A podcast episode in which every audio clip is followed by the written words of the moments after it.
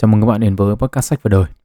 À, số ngày hôm nay là số về một cái chủ đề nó khá là đặc thù và nếu mà bạn nào mà không quan tâm đến chủ đề này hoặc là đang uh, chưa trong giai đoạn cuộc sống mà cần quan tâm thì uh, thôi có lẽ chờ lần số lần sau uh, hoặc là nghe cho biết. À, thực ra thì cái số ngày hôm nay nội dung ngày hôm nay tôi cũng chưa định làm ngay à, cũng đã xác định là khi nào đến lượt mình thì mình làm. À, nhưng mà có bạn uh, Hải Yến trên Spotify bạn ấy có hỏi về cái chủ đề này Ờ, và tôi cũng nghĩ là ở ờ, mình làm càng sớm thì sẽ càng có lợi cho nhiều người. À, nên là hôm nay chúng ta sẽ nói về cái chủ đề dinh dưỡng cho các bà mẹ mang mang thai. À, tôi cũng phải nói thật là tôi đọc được tất cả comment của các bạn ở trên Spotify nhưng mà tôi không trả lời được, tôi không không biết làm nào để trả lời. À, comment trên Facebook hay là trên uh, YouTube thì còn biết đường mà trả lời chứ còn không biết là làm gì trên Spotify. À, nhưng mà tôi cũng muốn để cho các bạn biết là tôi có đọc tất cả comment của các bạn. À, câu đầu tiên ấy mà tôi phải nói uh, trước khi đi vào cái chủ đề này, ngày hôm nay tôi là không phải là bác sĩ tất cả những lời khuyên được đưa ra trong số podcast này đều dựa trên khoa học. Um, nhưng mà nếu mà các bạn gặp vấn đề gì thì các bạn nên đi khám. Kiến thức ngày hôm nay thì được lấy từ hai cuốn. Một là cuốn sách Real Food for Pregnancy tạm dịch là dinh dưỡng dành cho bà bầu của tác giả Lily Nichols. Um, đây là một trong những cuốn sách bán chạy nhất về cái chủ đề này trên nền tảng Amazon. Um, và nó là một cuốn sách dựa trên rất là nhiều nghiên cứu và kinh nghiệm thực tế của tác giả. Và cuốn thứ hai là Handbook of Nutrition and Pregnancy tạm dịch là sổ tay về dinh dưỡng và thai kỳ. Um, quyển này thì chủ yếu là dành cho các nhà nghiên cứu về cái chủ đề này và nó như một cái quyển sách giáo khoa ấy. Um, thì cấu trúc kiến thức của số ngày hôm nay ấy, thì là sẽ chủ yếu là dựa trên cuốn sổ tay. Uh, những cái kiến thức bổ sung và cả những lời khuyên mang tính thực tiễn hơn ấy, thì sẽ được lấy từ cuốn còn lại. Um, số lần này ấy, thì cũng là số đầu tiên mà tôi làm một cái file đính kèm. Um, trong đó thì có rất là nhiều những cái uh, kiến thức mà cụ thể hơn mà tôi không thể nói được ở trong podcast. Cái file đính kèm này ấy, thì là có hai lý do. Lý do thứ nhất ấy, thì tôi nghĩ rằng là có một cái file để các chị em có thể quay lại check lúc nào cần mà không cần phải dò xem nó nằm ở trong trong podcast nó khá là tiện. À, và đây là cái kiến thức mà chúng ta có lẽ là phải xem đi xem lại nhiều lần. Cái lý do thứ hai ấy thì là trên thực tế thì mặc dù là là tôi lấy kiến thức từ hai cuốn sách nó nói rất là nhiều nhưng mà cái kiến thức mà vẫn còn trong trong hai cuốn sách này thì nó cũng còn rất là nhiều. Và cá nhân tôi ấy, thì tôi không biết cái thông tin nào là thông tin quan trọng.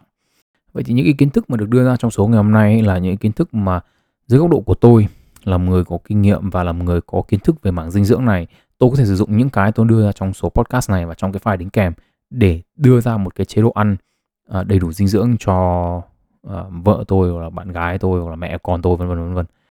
Tuy nhiên ấy, thì tôi cũng hiểu một điều là thực tế những người nghe podcast của tôi ấy, thì có thể ở khắp nơi trên thế giới và có thể có những cái uh, mức độ khác nhau về kiến thức về mảng dinh dưỡng Chính vì thế nên mà tôi muốn làm cái file đính kèm.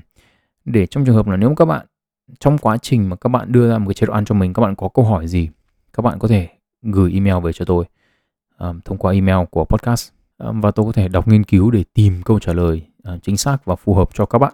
Um, khi đó thì tôi cũng có thể cập nhật cái file này để bổ sung thêm những cái thông tin uh, mang tính thực tế hơn mà các chị em có thể thấy cần. Um, vì những mối quan tâm của người này có thể cũng sẽ là mối quan tâm của những người khác. Ờ, và tôi mong muốn là xây dựng được một cái file nó mang tính chất hoàn chỉnh một chút ờ, và nó giúp được càng nhiều người ở những cái vị trí địa lý khác nhau ở những cái tầm lớp xã hội khác nhau được thì càng tốt. Ok vậy thì đó là mục tiêu của tôi.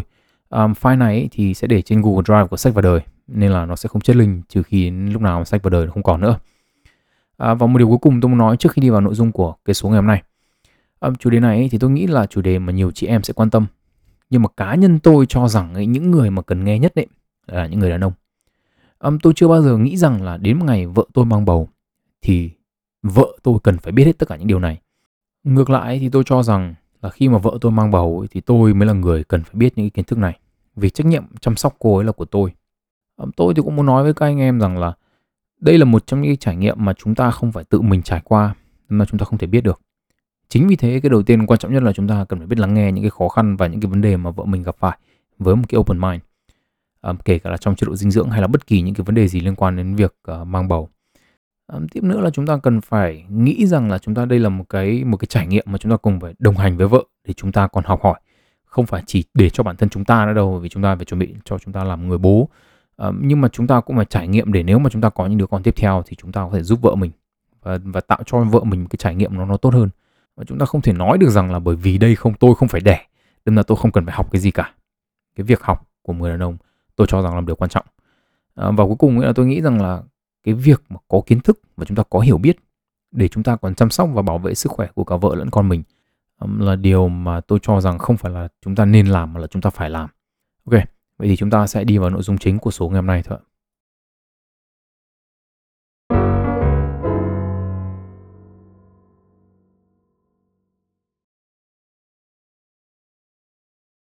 Um, đầu tiên thì chúng ta sẽ phải nói rằng là về mặt sinh học ấy, thì giai đoạn mang thai là cái giai đoạn mà cơ thể của người phụ nữ có những cái chuyển biến rất là lớn về mặt sinh lý và trao đổi chất để phục vụ cho cái sự phát triển của bào thai. Những cái biến đổi này ấy, thì tạo ra những cái sự thay đổi về cân nặng và cái khối lượng được tăng đó ấy, thì bao gồm những cái thay đổi về trọng lượng của người mẹ và của bào thai. Trong đó ấy, thì sự thay đổi về khối lượng của người mẹ ấy, thì chiếm khoảng 65% và của bào thai là 35%. Khối lượng tăng của người mẹ ấy, thì bao gồm là máu này, có tử cung này, ngực này và một số các cái tế bào khác. Khối lượng tăng mà thuộc về bào thai ấy, thì có nhau thai này, có đứa trẻ này và có cái nước ối. À, con số chính xác ấy thì tăng không đồng đều giữa các nhóm khác nhau. Phụ nữ châu Á ấy, thì có thể tăng từ 0 đến 9 kg, còn phụ nữ Latin ấy và phụ nữ da trắng ấy có thể tăng đến hơn 20 kg trong quá trình mang thai. À, một vấn đề cần phải được nhắc đến ở đây ấy là khối lượng trước khi mang thai thường được đo bằng chỉ số BMI hay là Body Mass Index. Những người phụ nữ mà có chỉ số BMI cao ấy, có thể gọi là thừa cân hoặc là béo phì ấy, thì thường tăng cân thai kỳ sẽ ít hơn những người khác. Có khoảng 1 phần tư số những phụ nữ béo phì khi mang thai ấy, thì vẫn có thể tăng đến 15 cân. Nhìn chung ấy, nhóm phụ nữ thừa cân khi bắt đầu mang thai cùng với cái nhóm mà phụ nữ tăng cân quá nhiều trong quá trình mang thai thì đều tăng khả năng gặp những cái vấn đề trong quá trình mang thai khi sinh hoặc là hậu sinh. Những vấn đề mà hai nhóm này dễ gặp phải bao gồm là kháng insulin này và dung nạp glucose một cách bất thường này, tức là dung nạp đường ấy, dẫn đến việc là có xác suất mắc tiểu đường thai kỳ cao hơn so với những phụ nữ không bị béo phì hoặc là không tăng quá nhiều cân trong quá trình mang thai. Vậy thì mức khuyến cáo tăng cân là bao nhiêu? Các nhà khoa học thì đưa ra mức tăng trung bình như sau. Nếu mà bạn là một người gầy, BMI dưới 18,5 thì bạn cần phải tăng khoảng từ 12,7 đến 18 kg nếu bạn ở mức nặng cân bình thường, BMI từ 18.5 đến 24.9 thì các bạn cần tăng từ 11 đến 15,8 kg. Nếu mà bạn vào nhóm thừa cân, BMI từ 25 đến 29,9 thì các bạn chỉ nên tăng từ 6 đến 11 kg mà thôi. Và nếu các bạn vào nhóm béo phì, BMI trên 30 ấy, thì các bạn chỉ cần tăng 5 đến 9 cân mà thôi. Về cơ bản ấy, là bạn mà càng nặng ấy, thì bạn càng cần tăng ít cân trong suốt quá trình mang thai. Tăng cân quá mức trong quá trình mang thai ấy, thì có thể mang lại những hệ quả tiêu cực. Ví dụ như làm tăng khả năng bị tăng huyết áp thai kỳ. À, mặc dù nguyên nhân thì chưa rõ và nhất là có thể dẫn đến việc đứa trẻ bị thừa cân khi sinh. À, việc tăng cân quá mức trong quá trình mang thai ấy, thì cũng làm tăng rủi ro gặp biến chứng khi sinh và tăng xác suất phải đẻ mổ. Hệ quả của việc tăng cân quá mức trong quá trình mang thai thậm chí là còn dư âm đến sau sinh, bao gồm việc giữ lại cân nặng vượt ngưỡng này, khó hoặc là không thể giảm cân sau khi sinh. Và điều này ấy, thì làm tăng tỷ lệ trầm cảm sau sinh và giảm khả năng cho sữa tăng cân quá mức còn có thể gây ra những vấn đề cho đứa trẻ. Trong quá trình trong bụng mẹ ấy, thì cái thai có xác suất to hơn tuổi. Tức là ví dụ như cái thai 20 tuần tuổi ấy, thì nó chỉ nên có kích cỡ đến đây thôi, nhưng mà thực tế thì nó lại to hơn và nặng hơn. Thoạt nghe ấy, thì có vẻ có là một điều tốt, nhưng mà trên thực tế thì không phải. Vì khi nó lớn hơn tuổi ấy, thì sẽ gây ra nhiều vấn đề khi mà sinh, bao gồm đứa trẻ kích cỡ quá lớn sẽ bị khó sinh, gây ra những tổn thương cho đứa trẻ như là rơi vào tình trạng thiếu oxy trong thời gian dài, bị rơi vào tình trạng nhiễm trùng thường hoặc là nhiễm trùng đường huyết, vân vân vân vân. Những tổn thương cho người mẹ khi mà khó sinh vì đứa trẻ quá lớn ấy, thì bao gồm là cào xước thành âm đạo này, có thể dẫn đến chảy máu và nhiễm trùng sau sinh. Ngoài ra ấy, thì việc cái thai mà to hơn tuổi ấy, thì làm tăng xác suất sinh non. Và những nghiên cứu nhiều năm ấy, thì cho thấy là những đứa trẻ lớn hơn tuổi khi còn trong bụng mẹ ấy, thì có xu hướng là bị thừa cân và thừa mỡ trong nhiều năm liền sau khi sinh. Cụ thể là ở các mốc 1 năm, 2 năm, 9 năm và dài nhất là đến 30 năm sau khi sinh, hiện tượng này vẫn còn tồn tại và tiếp diễn. Trong xã hội hiện đại của chúng ta bây giờ ấy, thì đồ ăn công nghiệp nó quá nhiều và lượng calo thì quá lớn. Nên là cái việc tăng cân quá mức trong quá trình mang thai là một cái điều dễ hiểu và không hiếm. Chính vì thế, mục tiêu của một chế độ dinh dưỡng cho các bà mẹ mang thai cần phải đạt được hai tiêu chuẩn. Một là cung cấp đủ dinh dưỡng cho cả mẹ và bé, nhưng đồng thời cũng phải giảm thiểu tối đa việc tăng cân quá mức và có thể dẫn đến những hệ quả tiêu cực. Với hai mục tiêu này thì chúng ta sẽ đi vào một số những cái điểm chính cần nhớ và những cái khoa học của nó. Ở đây thì tôi cũng phải nhấn mạnh là cái phần khoa học này thì tôi sẽ nói chủ yếu là trong podcast chứ tôi không có trong file đính kèm. File đính kèm thì chỉ có những cái thông tin ngắn gọn mà các bạn cần nhớ và sử dụng hàng ngày mà thôi. Ờ, thế thì đầu tiên là chúng ta phải xử lý một cái vấn đề mang tính toàn cầu. Đấy là khi mang bầu ấy, thì hoặc là người mẹ, hoặc là những người xung quanh ấy thì có suy nghĩ là ăn cho hai người. Cụ thể là nói về số lượng, khối lượng đồ ăn phải lớn hơn bình thường rất là nhiều. Tuy nhiên ý, nghiên cứu trên toàn cầu ấy, ở nhiều nhóm dân tộc khác nhau ấy, thì chỉ ra rằng đây là một điều không đúng. Các nhà khoa học thì nói rằng ấy, không phải là người mẹ cần ăn cho hai người mà chính xác ấy, là ăn cho 1,1 người mà thôi. Cái cần tăng nhiều nhất là một số dưỡng chất nhất định và chúng ta sẽ đi vào từng dưỡng chất một. Cái điều quan trọng là chất lượng chứ không phải số lượng. Bạn nào mà có kiến thức cơ bản về dinh dưỡng ấy thì có thể biết là chế độ dinh dưỡng đủ chất ấy thì bao gồm hai nhóm chính là các chất dinh dưỡng đa lượng tên tiếng Anh là macronutrients và các chất dinh dưỡng vi lượng là micronutrients. Sở dĩ gọi là đa lượng ý, vì một ngày chúng ta cần lượng lớn các chất này, còn vi lượng thì ngược lại, một ngày chúng ta không cần quá nhiều.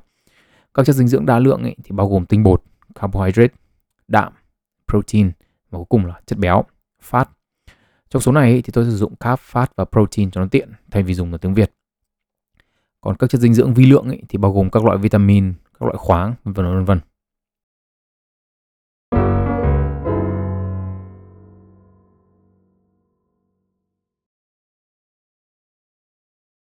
Về cơ bản ấy, trong ba loại dinh dưỡng đa lượng ấy, thì chỉ có carb là tăng đường máu đáng kể. Protein và fat thì không ảnh hưởng nhiều đến đường máu. Và với sự thay đổi về mặt hormone của người phụ nữ trong quá trình mang thai ấy, thì khả năng xử lý đường trong máu giảm, không còn hiệu quả như trước. Hệ quả của nó là nếu ăn quá nhiều tinh bột ấy, thì đường máu sẽ tăng ở trạng thái cao liên tục. Thì hiện tượng tiểu đường thai kỳ sẽ xảy ra. Tuy nhiên, ý, kể cả trong trường hợp không mắc phải tiểu đường thai kỳ ý, thì đường máu cao cũng gây ra những vấn đề nhất định. Cụ thể là các nhà khoa học thì chỉ ra rằng là đường máu cao trong quá trình mang thai ấy, thì làm tăng tỷ lệ khuyết tật tim bẩm sinh của thai nhi. Và nếu đường máu cao trong giai đoạn đầu của việc mang thai ấy, thì sẽ làm tăng tỷ lệ khuyết tật ống thần kinh một cách đáng kể. Một chế độ ăn ấy mà có tỷ lệ tinh bột cao ấy còn có tương quan đến những vấn đề khác như là tiền sản giật, sỏi mật và khiến cho những đứa trẻ gặp những vấn đề về chuyển hóa đến nhiều năm về sau. Bạn nào quan tâm đến những cái vấn đề này thì có thể Google để tìm hiểu thêm. Vậy thì ăn bao nhiêu tinh bột là đủ? Cái cuốn Real Food for Pregnancy ấy, thì đưa ra con số là khoảng 90 đến 150 gram một ngày, tương đương với khoảng 360 đến 600 calo đến từ tinh bột. Con số này ấy, thì dựa trên định mức trung bình calo của một người nạp một ngày là 2.000 đến 2.200 calo.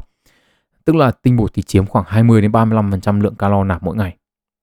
Mặc dù đây là con số khuyến kháo cho các nước phương Tây, nhưng tôi nghĩ rằng là nó có thể áp dụng với người phụ nữ Việt Nam chúng ta. À, người Việt Nam chúng ta ấy, thì trên trung bình không cao bằng những người phụ nữ phương Tây.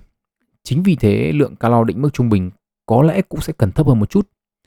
Um, tôi nghĩ rằng ấy, lượng calo mà người phụ nữ Việt Nam hạc nạp hàng ngày ấy, thì có thể rơi vào khoảng 1.800 đến 2.000 và thậm chí là với những người phụ nữ thấp hơn, ờ, gầy hơn ấy, thì có thể con số này có thể xuống đến mức 1.600. Tuy nhiên ấy, kể cả khi chúng ta giữ nguyên cái tỷ lệ là ờ, uh, 20 đến 35% calo đến từ tinh bột ấy, thì trung bình người phụ nữ Việt Nam nên nạp khoảng 324 đến 600 calo uh, tinh bột đến từ tinh bột. Về cơ bản ấy, thì nó là tương tự như cái lời khuyên của các nước phương Tây là 360 đến 600. Um, tuy nhiên ấy, thì tôi nghĩ người Việt Nam chúng ta ấy, thì nên nhắm đến cái nửa thấp hơn của cái khung calo này. Tức là ví dụ như là nếu mà 324 đến 600 chẳng hạn thì có lẽ là chúng ta chỉ nên nhắm đến khoảng từ 324 đến 400 450 à, còn với những người nào mà cao hơn khung người lớn hơn thể tích lớn hơn thì có lẽ có thể ăn được nhiều hơn câu hỏi mà có lẽ nhiều chị em đang băn khoăn ở cái thời điểm này là nguồn gốc tinh bột nó có quan trọng không? Bởi vì trà sữa đã và đang là một phần không thể thiếu trong chế độ ăn low carb của các chị em rồi. Thế thì câu trả lời là có. Nguyên nhân do lượng calo được nạp không nhiều hơn quá nhiều. Tức là bởi vì chúng ta không ăn cho hai người mà chúng ta chỉ ăn cho 1,1 người mà thôi. Và lượng cân tăng ấy thì không nên vượt ngưỡng nhưng mà dưỡng chất ấy thì cần nhiều hơn rất là nhiều. Chính vì thế chất lượng đồ ăn là một điều tối quan trọng trong chế độ dinh dưỡng ở thai kỳ cái luận điểm này nó sẽ rõ ràng hơn rất là nhiều ở những phần tiếp theo. Cụ thể là với loại dinh dưỡng đa lượng thứ hai là protein. Protein ấy là những thành phần căn bản để xây dựng tế bào. Việc nuôi dưỡng và phát triển một cơ thể mới thì lượng protein cần thiết ở đây là rất là lớn. Và điều này thì sẽ khiến cho việc đảm bảo đủ protein trong chế độ dinh dưỡng là một điều tối cần thiết. Ở đây có một điểm tôi cần phải lưu ý. Đấy là những nội dung trong số ngày hôm nay thì không áp dụng cho những người ăn chay hoặc là thuần chay trong cuốn Real Food for Pregnancy thì cũng có nói rằng là nhiều người ăn chay trong giai đoạn mang thai thì cũng phải tạm dừng ăn chay và có bổ sung thịt cho đủ chất. Có nhiều nguyên nhân để ăn chay, um, có thể là tín ngưỡng hoặc là quan điểm về đạo đức. Um, và tôi cũng phải thẳng thắn là mặc dù tôn trọng quyết định của những người đó nhưng mà cá nhân tôi thì dù là lý do gì đi chăng nữa thì ăn chay là một quyết định không hợp lý dưới một vài góc độ. Um, tuy nhiên ấy, thì đấy là một câu chuyện của một người khác à, bạn à, Lê Hiền Thu bạn ấy có, có nó hỏi với tôi về cái vấn đề này. Tuy nhiên là tôi không nghĩ là nhiều người quan tâm đến vấn đề này. Tôi tôi nghĩ là có lẽ là khi nào mà có cơ hội để tranh luận thực trực tiếp thì chúng ta sẽ tranh luận. À, nhìn chung ấy thì những kiến thức này không áp dụng cho những người ăn chay cho dù ở bất kỳ thể thức nào. Lý do ấy thì nó khá là đơn giản. Thức ăn từ động vật ấy, như thịt, cá, trứng và sữa ấy, là những protein hoàn chỉnh. Còn thức ăn đến từ thực vật ấy, là những loại protein không hoàn chỉnh. Về định nghĩa ấy, thì nó khá là đơn giản. Protein hoàn chỉnh thì chứa 9 loại amino acid mà cơ thể không tự sản xuất được. Còn protein không hoàn chỉnh thì chứa một vài loại amino acid trong 9 loại nhưng mà không đủ. Có một lưu ý là một loại amino có một loại amino acid có thể là glycine thì bình thường thì không phải là protein cần thiết vì cơ thể có thể tự sản xuất được. Nhưng mà trong quá trình mang thai ấy, thì lượng glycine cần tăng rất là nhiều vì nó đóng vai trò quan trọng trong sự cấu thành nên nội tạng, các mô liên kết, xương, mạch máu, da và khớp của đứa trẻ. Do vậy nên nó trở thành protein cần thiết và cần phải được nạp thêm từ bên ngoài vào. Chính vì vai trò quan trọng của protein mà việc ăn không đủ protein ý, thì làm tăng khả năng đứa trẻ phát triển những cái vấn đề như là vấn đề về bệnh tim mạch, về huyết áp cao, thậm chí là cả tiểu đường khi lớn lên. Lượng protein thấp ấy thì cũng có tương quan đến việc đứa trẻ sinh bị thiếu cân. Um, lượng protein cần thiết ấy phải được nạp vào thì cũng tăng dần theo thời gian, tối thiểu là 80 gram trong một ngày trong nửa đầu của thai kỳ và ở nửa sau ấy thì tối thiểu là một 100 gram một ngày.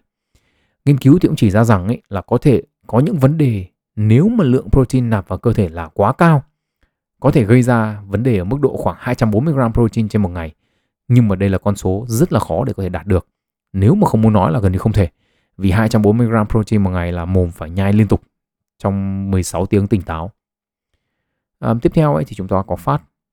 Ở đây ấy thì cũng phải bổ sung là ngoài những cái lượng protein hoàn chỉnh và không hoàn chỉnh ra ấy thì thịt động vật cũng như là các sản phẩm từ trứng và sữa ấy, thì bao gồm rất là nhiều những cái vi chất khác mà cơ thể cần trong quá trình mang thai. À, tuy nhiên thì chúng ta sẽ nói thêm một chút về cái này trong những cái phần à, dinh dưỡng vi lượng ở phần sau. À, tiếp theo ấy, chúng ta có phát, loại dinh dưỡng đa lượng cuối cùng. Phát ấy, thì có hai vai trò quan trọng trong quá trình mang thai. Một là có những chất ấy, chỉ có thể tan được trong chất béo và nhu cầu hấp thụ những cái chất này ấy, thì tăng trong quá trình mang thai điển hình là vitamin A và choline. Không ăn đủ chất béo ấy thì đồng nghĩa với việc là cơ thể bạn có thể bị thiếu hụt những cái dưỡng chất này kể cả là các bạn có nạp đủ vào người bởi vì cơ thể nó không chuyển hóa được. Um, tác giả cuốn Real Food for Pregnancy ấy, thì cũng có nói rằng là có một số người ấy, thì khuyên không nên ăn quá nhiều chất béo và cholesterol trong quá trình mang thai. Tuy nhiên ấy, thì tác giả chỉ ra rằng những nghiên cứu này ấy, thì chủ yếu là trên chuột chứ không phải trên người. Còn thực tế người ta có truyền tai nhau như thế không ấy, thì tôi không biết. À, vì các bạn có thể không tin chứ tôi chưa mang thai bao giờ và tôi cũng chưa tìm hiểu về chủ đề này bao giờ. À, vai trò thứ hai ấy, của chất béo là sự phát triển của bộ não của thai nhi. Thế thì bộ não của thai nhi ấy, thì có khoảng 60% là phát. Chính vì thế mà nhu cầu nạp và hấp thụ cholesterol, choline, omega 3 và những cái dưỡng chất khác hòa tan trong chất béo ấy thì là một yếu tố quan trọng trong sự hình thành và phát triển khỏe mạnh của đứa trẻ. Ở đây ấy, thì có một yếu tố mà tôi nghĩ cần phải nhắc đến đấy là sự mất cân bằng giữa omega 3 và omega 6 trong chế độ dinh dưỡng bình thường. Omega 3 ấy thì còn được nhắc đến trên quảng cáo ấy là DHA, thường được tìm thấy ở các loại cá, đặc biệt là cá nước lạnh như kiểu cá ngừ, cá hồi, cá thu hay là cá trích và đồ biển nói chung. Omega 6 ấy thì có trong các loại dầu ăn, đặc biệt là các loại dầu ăn thực vật. Omega 6 mà càng nhiều trong cơ thể ấy, thì nó sẽ ức chế quá trình tổng hợp DHA, omega 3. Nghiên cứu cho thấy những người phụ nữ có tỷ lệ omega 6 trên omega 3 mà cao ấy thì tỷ lệ con bị chậm phát triển cao gấp đôi những người bình thường. Chính vì lý do này mà chất béo được nạp vào cơ thể nên thông qua những đồ ăn chứa nhiều omega 3, giảm lượng omega 6 nạp vào cơ thể bằng cách sử dụng các loại chất béo khác trong quá trình nấu nướng.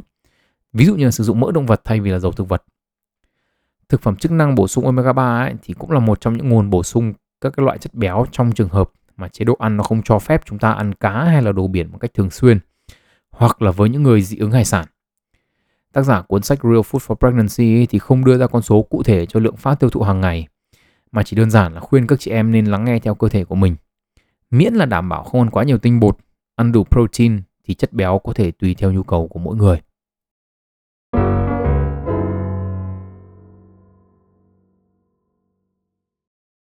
À, phần tiếp theo thì chúng ta sẽ đến với những cái dưỡng chất vi lượng.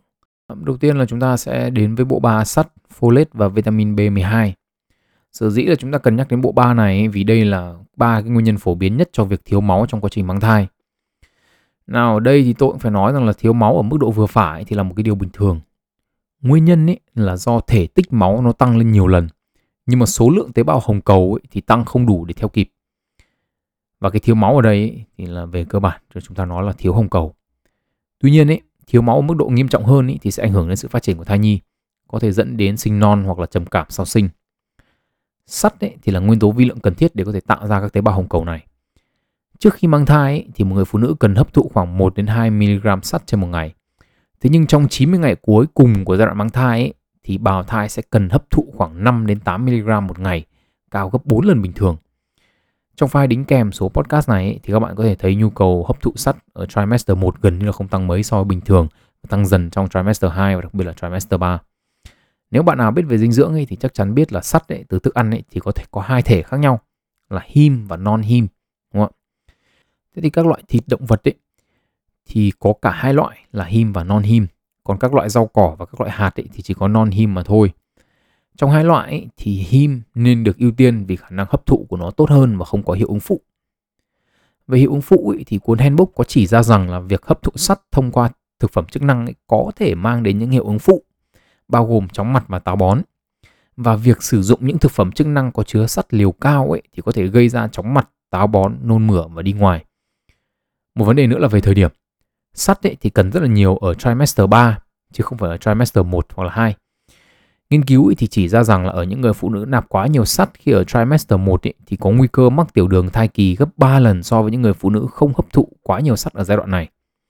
Ở chiều ngược lại, trong quá trình mang thai mà mắc tiểu đường thì khả năng hấp thụ sắt của đứa trẻ có thể trở thành bất thường. Nghiên cứu cho thấy con của những người phụ nữ bị tiểu đường thai kỳ thì có hàm lượng sắt trong não, gan và tim thấp hơn từ 40 đến 90% so với con của những người phụ nữ không bị tiểu đường thai kỳ. Yếu tố thứ hai mà chúng ta phải nói đến là folate. Folate hay còn được biết đến với cái tên là vitamin B9 là một thành phần quan trọng trong quá trình mang thai do nó đóng vai trò trong việc sao chép DNA tổng hợp các amino acid và chuyển hóa các vitamin. Khi mà bạn đang phát triển một cơ thể mới ấy, thì loại vitamin này là tối cần thiết. Việc đảm bảo đủ folate trong quá trình mang thai ấy, thì giúp ngăn ngừa sự hình thành của dị tật ống thần kinh, làm giảm nguy cơ sinh non và đi kèm với sắt và B12 ấy, thì giảm cái sự thiếu máu trong quá trình mang thai. Ngoài ra ấy, thì mặc dù chưa rõ cơ chế nhưng mà đảm bảo đủ folate trong giai đoạn đầu của quá trình mang thai ấy, thì có thể giúp làm giảm nguy cơ xuất hiện những bất thường của bào thai. B12 thì là thành viên cuối cùng của nhóm và đây không phải là nhân tố chúng ta cần phải bổ sung quá nhiều. Vì trên thực tế là chế độ ăn hàng ngày thì có lẽ đã đủ rồi. À, ngoài việc là thành viên của bộ ba giúp giảm thiếu máu khi mang thai ấy, thì B12 cùng với folate ấy, có thể giúp ngăn chặn sự hình thành của những cái dị tật bẩm sinh của hệ thần kinh trung ương ở trẻ. Ở đây thì tôi nghĩ là nên nhắc đến một cái lời khuyên được nhắc lại vài lần trong cuốn Real Food for Pregnancy vì cái tầm quan trọng của nó. Tác giả ấy thì có nhắc đến gan động vật như là một món ăn quan trọng trong chế độ dinh dưỡng dành cho các phụ nữ có thai. Nhìn chung ý, thì gan không chỉ là một món ăn giàu cả ba yếu tố mà tôi vừa nhắc đến. Sắt, folate và B12 thì gan còn chứa cả choline có tác dụng ngăn chặn những phát triển bất thường trong hệ thần kinh của trẻ. Trong gan ấy thì cũng có cả omega 3 và vitamin A, những cái vi chất mà theo nghiên cứu ấy là thường bị thiếu trong những chế độ ăn của phụ nữ mang thai. Một trong những lo ngại trong việc ăn gan ấy là ngộ độc vitamin A, do gan thì có chứa nhiều vitamin A. Um, nhưng điều này theo tác giả cuốn Real Food for Pregnancy là không đúng vì hai lý do. Một là như tôi đã nói thì nghiên cứu thì chỉ ra rằng là thiếu vitamin A mới là hiện tượng thường thấy ở phụ nữ mang thai chứ không thể nào mà nhiều đến mức thành ra ngộ độc được. Nguyên nhân thứ hai ấy, là vitamin A trong những đồ ăn tự nhiên như gan ấy, thì nó không có độc tính. Nhất là khi gan chứa kèm cả chất béo là chất béo ấy thì dùng để hòa tan vitamin A cũng như là những cái vitamin khác. Nhưng mà vitamin A ở dạng viên ấy và dưới góc độ là thực phẩm chức năng bổ sung ấy thì có thể gây ra hiện tượng ngộ độc. À, nguyên tố vi lượng tiếp theo mà chúng ta sẽ nhắc đến là iodine, à, thể phổ biến nhất của nó ở dạng muối, tức là muối iốt đấy. Trong thời kỳ mang thai ấy, thì nhu cầu iốt của cơ thể tăng cao, không phải là vì chúng ta sợ biếu cổ đâu, mà là do tuyến giáp. Trong thời kỳ đầu ấy, của quá trình mang thai ấy, thì tuyến giáp của phụ nữ hoạt động tăng công suất với việc là phải tăng sản lượng hormone tuyến giáp lên gấp rưỡi so với bình thường. Một trong những nguyên nhân chính là do tuyến giáp của đứa trẻ thì nó chưa được hình thành trong 12 đến 13 tuần đầu. Và thậm chí là sau khi hình thành tuyến giáp rồi thì cái tuyến giáp của đứa trẻ sẽ không sản xuất đủ hormone cho đến tuần thứ 18 hoặc là 20. Chính vì thế, trước tuần thứ 20 ấy, thì đứa trẻ phụ thuộc hoàn toàn vào hormone của người mẹ sản xuất ra. Việc thiếu iốt trầm trọng ấy, thì có thể dẫn đến sẩy thai, thai chết lưu và sinh non. và thiếu iốt vừa phải ấy, thì có thể dẫn đến con sinh ra nhẹ cân hơn và giảm kích cỡ đầu của đứa trẻ. Những hệ quả của việc thiếu iốt còn có thể kéo dài đến sau khi sinh. Nghiên cứu ở Anh cho thấy là những đứa trẻ được sinh ra bởi những bà mẹ có hàm lượng iốt trong máu thấp dưới trung bình khi mang thai ấy, thì có xu hướng IQ ngôn ngữ và khả năng đọc kém hơn so với những đứa trẻ được sinh ra bởi những bà mẹ có lượng iốt trong máu cao hơn mức trung bình. Và đây là ở thời điểm mà đứa trẻ đã được 8 tuổi. Ở thời điểm 4 tuổi thì những đứa trẻ được sinh ra bởi những bà mẹ có hàm lượng iốt ở mức cực thấp trong quá trình mang thai bằng 1 phần 3 mức trung bình ấy, thì có khả năng ghi nhớ kém hơn so với những người bạn đồng trang lứa. Và ở thời điểm 12 tháng tuổi ấy, thì yếu hơn, khả năng tập trung kém hơn và thiếu kiên nhẫn hơn so với những người bạn đồng trang lứa của mình. Tuy nhiên ấy, đây có thể không phải là vấn đề mà phần lớn phụ nữ Việt Nam chúng ta gặp phải. Những nghiên cứu ở Đông Á, nơi mà chế độ ăn chứa nhiều muối iốt như là đồ biển ấy, thì có thể dẫn đến hiện tượng ngược lại là hiện tượng thừa iốt. Những nghiên cứu trên phụ nữ Trung Quốc mang thai cho thấy là hiện tượng thừa iốt ấy thì xảy ra ở những khu vực mà lượng iốt trong nước nó cao hơn là so với những cái vùng mà lượng iốt nạp vào là tối ưu. Khi mà hiện tượng thừa iốt xảy ra ấy, ở đây là gấp đôi mức trung bình ấy, thì đứa trẻ sẽ có nguy cơ mắc rối loạn chức năng tuyến giáp. Một cái điều đáng nói ở đây ấy là những cái nghiên cứu cho thấy tác hại của việc nạp quá nhiều iốt ấy, thì chủ yếu là ở các nước phương Tây. Nghiên cứu trên phụ nữ Nhật Bản ấy, thì cho thấy là kể cả khi lượng iốt trong máu của người phụ nữ cao gấp đôi liều lượng khuyến cáo của Tổ chức Y tế Thế giới ấy, thì những người phụ nữ này hay là những đứa trẻ của họ ấy, thì đều không gặp vấn đề gì liên quan đến sức khỏe cả. Tôi ấy, thì nghi rằng là do người Nhật trong suốt cái chiều dài lịch sử của dân tộc của họ ấy, thì họ ăn chủ yếu là đồ biển nên là đã thích nghi và có khả năng chịu được liều lượng iốt cao trong máu cao hơn. Người Việt Nam chúng ta ấy thì cũng quen ăn mặn, nhưng mà theo tôi hiểu ấy thì trong nước mắm không có muối iốt. Đây cũng là một điều mà các bạn nên quan tâm. Tức là trong trường hợp mà các bạn sống ở những cái khu vực mà chế độ dinh dưỡng nó không có nhiều muối iốt thì nên bổ sung thêm trong quá trình nấu nướng bằng cách là sử dụng muối iốt vào cái việc nấu ăn của mình. Nguyên tố vi lượng cuối cùng mà chúng ta sẽ nói đến là vitamin D. Việc thiếu vitamin D ấy, thì tưởng chừng như không thể ở những cái nước nhiệt đới như ở Việt Nam. Nhưng mà trên thực tế thì chỉ ra rằng là cái hiện tượng thiếu vitamin D có ở những nước nhiệt đới như kiểu Brazil. Và kết hợp với việc là tôi quan sát được các chị em là chùm kín từ đầu đến chân khi ra đường ấy, thì có thể là việc thiếu vitamin D trong quá trình mang thai là một điều phổ biến hơn chúng ta nghĩ. Về cơ chế sinh học ấy, thì cách mà cơ thể phụ nữ phân tách và xử lý vitamin D trong lúc mang thai ấy, thì nó khác hẳn với bình thường. Và thậm chí là đến khoảng tuần thứ 12 trong thai kỳ ấy, thì hàm lượng sản phẩm phân tách của vitamin D trong máu của các bà mẹ thì có thể lên đến gấp 3 lần bình thường ở mức độ có thể gây ngộ độc. Tuy nhiên ấy, đây lại là một cái điều cần thiết trong quá trình mang thai. Nguyên nhân của hiện tượng này là gì thì các nhà khoa học vẫn chưa rõ. Trên thực tế thì ngoài việc chúng ta quan sát được là sản phẩm của việc phân tách vitamin D trong máu cao bất thường ấy, thì chúng ta cũng không biết quá nhiều về cơ chế hoạt động của loại vitamin này trong quá trình mang thai. Các nghiên cứu thử nghiệm nhiều mức độ bổ sung vitamin D khác nhau trong thai kỳ thì chỉ ra một điều là như này. Bổ sung 4.000 IU vitamin D trong một ngày ấy, trong quá trình mang thai thì sẽ làm giảm tỷ lệ hen suyễn và khò khè khó thở ở trẻ. Tỷ lệ vitamin D này còn tăng lên cao nữa trong quá trình cho con bú. Mặc dù sữa mẹ thì là nguồn dinh dưỡng đầy đủ nhất cho trẻ sơ sinh, nhưng trong sữa mẹ thì không có đủ vitamin D cho trẻ nghiên cứu mà so sánh những cái đứa trẻ sơ sinh ấy, chỉ uống sữa mẹ so với những đứa trẻ uống sữa bột cho thấy là những đứa trẻ chỉ uống sữa mẹ gặp nguy cơ loãng xương cao hơn rất nhiều so với những đứa trẻ uống sữa bột. Các nhà khoa học cũng có giả thuyết cho hiện tượng này chứ cũng không có bằng chứng cụ thể. Tuy nhiên ấy, thí nghiệm trên những bà mẹ thì cho thấy rằng là để đảm bảo lượng vitamin D trong sữa đủ cho con ấy thì các nhà khoa học khuyến cáo là nên nạp bổ sung ít nhất là 6.000 IU vitamin D trên một ngày.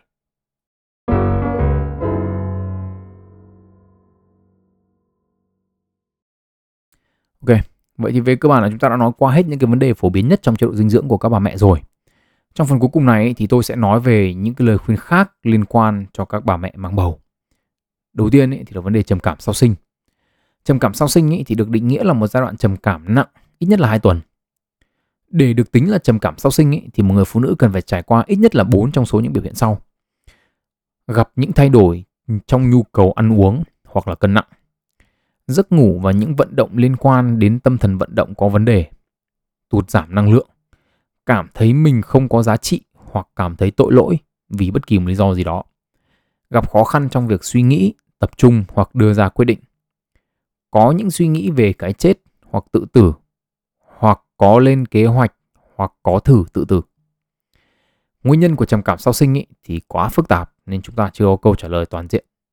Những yếu tố làm tăng xác suất mắc trầm cảm sau sinh mà chúng ta biết tại thời điểm này thì bao gồm là mắc trầm cảm trước khi sinh, giảm sự tự trọng sau khi sinh, stress trong việc chăm sóc con, stress từ cuộc sống, không đủ hỗ trợ từ xã hội, lo lắng từ trước khi sinh, sự bất mãn, không hài lòng với cuộc hôn nhân, tình trạng kinh tế không tốt và việc mang thai thì có nằm trong kế hoạch hoặc là có phải là mong muốn hay không. Trong tất cả những yếu tố vừa được nhắc đến ấy, thì trầm cảm từ trước khi sinh là yếu tố có khả năng cao nhất dẫn đến trầm cảm sau khi sinh. Cuốn Handbook thì chỉ đưa ra hai lời khuyên thôi. Một là khi người phụ nữ thấy bản thân mình hoặc là theo quan điểm của tôi ấy, là người chồng hoặc là những người xung quanh ấy, nếu mà thấy người mẹ có xu hướng trầm cảm thì nên đưa đi khám. Lời khuyên thứ hai ấy, là đảm bảo cho hệ thần kinh trung ương khỏe mạnh và hoạt động tốt bằng cách là đảm bảo một chế độ dinh dưỡng đầy đủ, không để cho những vấn đề có thể phát sinh được phép phát sinh. À, ngoài ra ấy, thì việc cho con bú không chỉ tốt cho cả mẹ và bé mà còn có khả năng làm giảm xác suất trầm cảm sau khi sinh. Tiếp theo là việc tập thể dục. À, về cơ bản ấy, thì việc tập thể dục đã tốt cho người bình thường rồi ấy, thì nó còn tốt gấp nhiều lần cho phụ nữ có thai, đặc biệt là vào những tháng cuối của thai kỳ. Hiệp hội sản Hoa Kỳ ấy, thì đưa ra hướng dẫn cho tất cả những cơ sở cung cấp dịch vụ y tế trước khi sinh là các phụ nữ mang thai cần phải được tập thể dục ở cường độ vừa phải trong phần lớn nếu không phải là tất cả các ngày trong tuần, trừ khi có chống chỉ định. Nghiên cứu năm 2017 thì chỉ ra rằng là chỉ có khoảng 15% phụ nữ là đạt tiêu chuẩn về cái vấn đề thể dục này mà thôi. Tôi tin rằng ở Việt Nam con số này còn thấp hơn. Có thể là cả đất nước có khoảng 15 người phụ nữ đạt đủ tiêu chuẩn về thể dục như này. À, và chính vì như thế nên là tôi cũng muốn dành một chút thời gian để chia sẻ với các bạn những cái lợi ích của việc tập thể dục thể thao trong quá trình mang thai. Hy vọng là có thể làm ai đó thay đổi cái hành vi của mình và tập thể dục nhiều hơn. Nghiên cứu thì chỉ ra rằng là những người phụ nữ tập thể dục trong suốt quá trình mang thai thì tăng ít cân hơn, tỷ lệ mắc tiểu đường thai kỳ thấp hơn và phục hồi sau khi sinh nhanh hơn. Nghiên cứu trên những người phụ nữ ít vận động trong quá trình mang thai ấy, thì cho thấy là nhóm này có tỷ lệ mắc tiểu đường thai kỳ cao gấp 2,3 lần, tỷ lệ bị cao huyết áp gấp 3 lần và tỷ lệ tăng cân quá cao gấp 1,5 lần. Tỷ lệ sinh ra đứa bé quá cân cao gấp 2,5 lần so với những người phụ nữ tập ít nhất 3 ngày trên một tuần. Những người phụ nữ tập thể dục đều đặn cũng có nguy cơ phải mổ đẻ thấp hơn so với những người không tập. Một trong những lý do khiến cho phụ nữ không muốn tập thể dục là sợ gây tổn thương cho đứa trẻ. Tuy nhiên, ý, phần lớn các nhà nghiên cứu thì đều đồng ý rằng lợi ích thu về của việc tập thể dục vượt trội hơn hẳn so với những rủi ro có thể đến với việc tập thể dục khi mang thai. Không có bằng chứng nào cho thấy rằng việc tập thể dục làm tăng nguy cơ bị sẩy thai hay là tăng nhịp tim của người mẹ thì không tốt cho đứa con cả. Nhiều người thì nói rằng là tập thể dục tim đập nhanh ý, thì máu sẽ đi nuôi cơ thể người mẹ chứ không phải nuôi đứa trẻ. Điều này không đúng vì cơ thể có những cái cơ chế phụ trợ khác để đảm bảo dinh dưỡng và oxy cho đứa trẻ tại mọi thời điểm. Thậm chí, thực tế là ngược lại với suy nghĩ này. Vì việc tập thể dục thể thao ấy trong khi mang thai làm thay đổi nhịp tim thai, nhịp tim của đứa trẻ. Và đây có thể là cơ chế khiến cho bộ não và hệ thần kinh của đứa trẻ phát triển hơn. Vì rất nhiều nghiên cứu đã kết luận rằng người mẹ tập thể dục ý, thì bộ não của đứa trẻ sẽ phát triển hơn. Một nghiên cứu kết luận như sau – so với những đứa trẻ sơ sinh của những bà mẹ không tập thể dục thể thao gì trong quá trình mang thai thì bộ não của những đứa trẻ có bà mẹ tập thể dục thể thao phát triển hơn hẳn và những lợi thế này thì kéo dài đến vài năm sau khi sinh. Ngoài ra, những đứa trẻ có bà mẹ tập thể dục thì giảm khả năng bị béo phì, giảm khả năng mắc tiểu đường tuyếp 2 hay là những vấn đề về chuyển hóa khác. Một số những lưu ý cần có khi tập luyện. Một cách tốt nhất để đo cường độ bài luyện tập ấy là bài kiểm tra nói tập ở cường độ đủ cao và thở đủ gấp để không thể hát nhưng vẫn có thể nói được bình thường. Không nên tập những bài co giãn quá mức như kiểu những động tác yoga khó quá vì trong quá trình mang thai một loại hormone có tên là relaxin được tiết ra giúp cho thả lỏng các gân trong cơ thể và nhiệm vụ chính của nó thì là giúp xương chậu có thể mở rộng ra để đứa bé được sinh ra dễ dàng hơn. Chính vì loại hormone này mà việc tập yoga sâu quá ấy, có thể khiến cho các bà mẹ cảm thấy khớp của mình quá lỏng lẻo và mất đi sự ổn định. Một số hoạt động có tác động cao hơn đến khớp như là chạy ấy, ở những cái tháng cuối của thai kỳ có thể gây ra sự không thoải mái.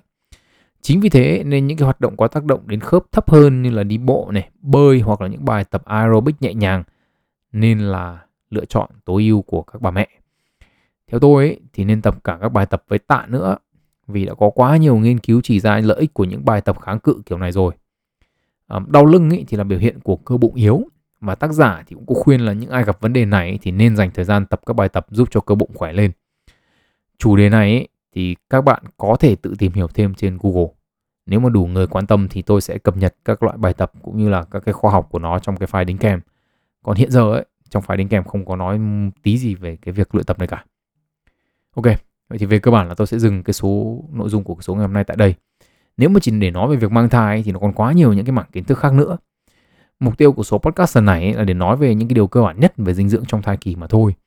À, bạn nào mà còn câu hỏi gì thì giống như tôi đã nói lúc đầu ấy, thì có thể email cho tôi để hỏi thêm. À, còn lại thì các bạn có thể tham khảo file đính kèm bất kỳ khi nào các bạn cần. Hy vọng là các bạn có thể học được một điều gì đó cho bản thân mình hoặc là có thể giúp đỡ được những người xung quanh với những kiến thức mang tính khá là đặc thù trong số ngày hôm nay. Và cuối cùng là chào mừng các bạn đến với podcast sách và đời. Hẹn gặp lại các bạn trong những số tiếp theo với những cái chủ đề khác nữa về cuộc sống và thế giới quan. Tên tôi là Nguyễn Tiến Đạo và chúc các bạn một ngày tốt lành.